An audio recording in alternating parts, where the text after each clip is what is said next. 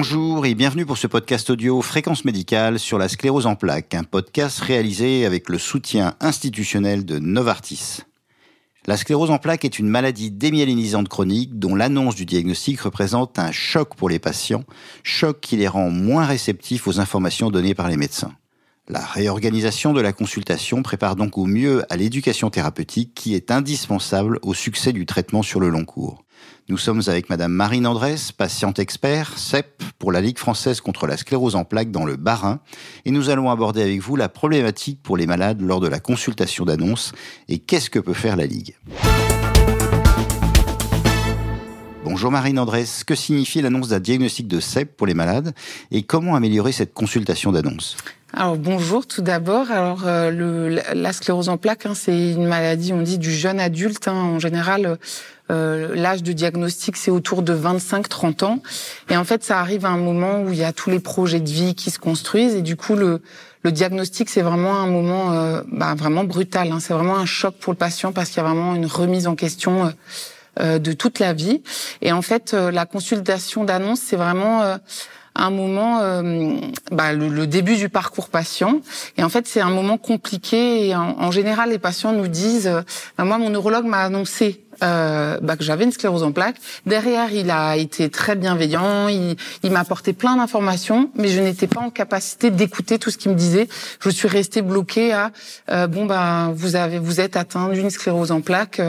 Et en fait, c'est vraiment euh, pour le patient, il ressort de cette consultation un petit peu frustré parce qu'il dit mais en fait je suis resté bloqué sur sclérose en plaques et, et en fait qu'est-ce que je fais? Je sais pas quoi faire je suis perdu on m'a parlé un peu de traitement mais je je sais pas du tout quoi faire.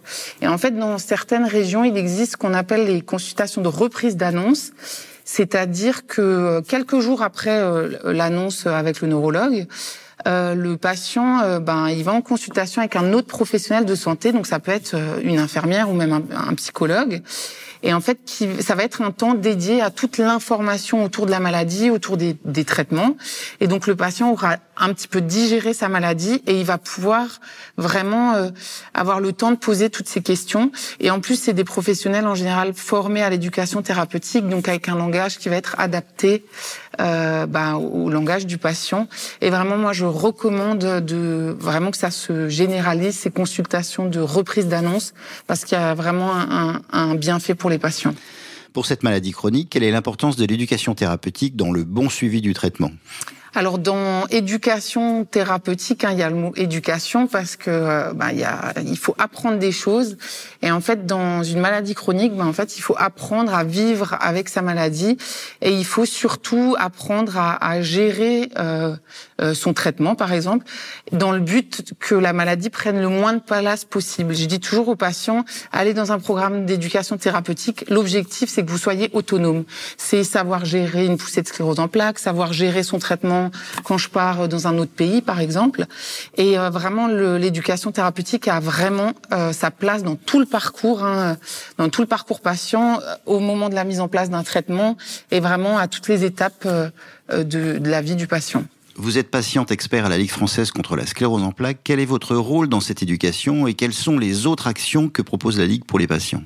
Alors, dans le cadre de l'éducation thérapeutique, en tant que patient expert, euh, on intervient dans les programmes d'éducation thérapeutique, donc notamment dans les ateliers collectifs où là, on va être là pour euh, partager notre expérience euh, auprès des patients qui viennent notamment de recevoir leur diagnostic.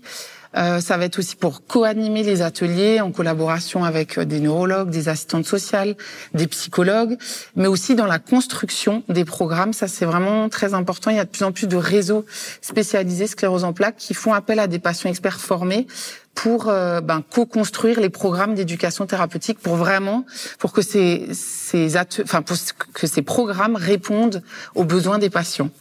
Et la Ligue a également formé euh, des patients experts pour qu'on soit vraiment euh, des relais en région de la Ligue, qu'on représente la Ligue, que ce soit pour des ateliers à destination des patients et des, aidants, des groupes de parole, des activités sportives. Et là, notre rôle en tant que patient expert, c'est vraiment ben, d'être un porte-parole des patients d'orienter les patients si besoin et de répondre à leurs questions. Merci Marine Andrès. Cette édition audio de Fréquence Médicale en neurologie est terminée. Je vous dis à très bientôt.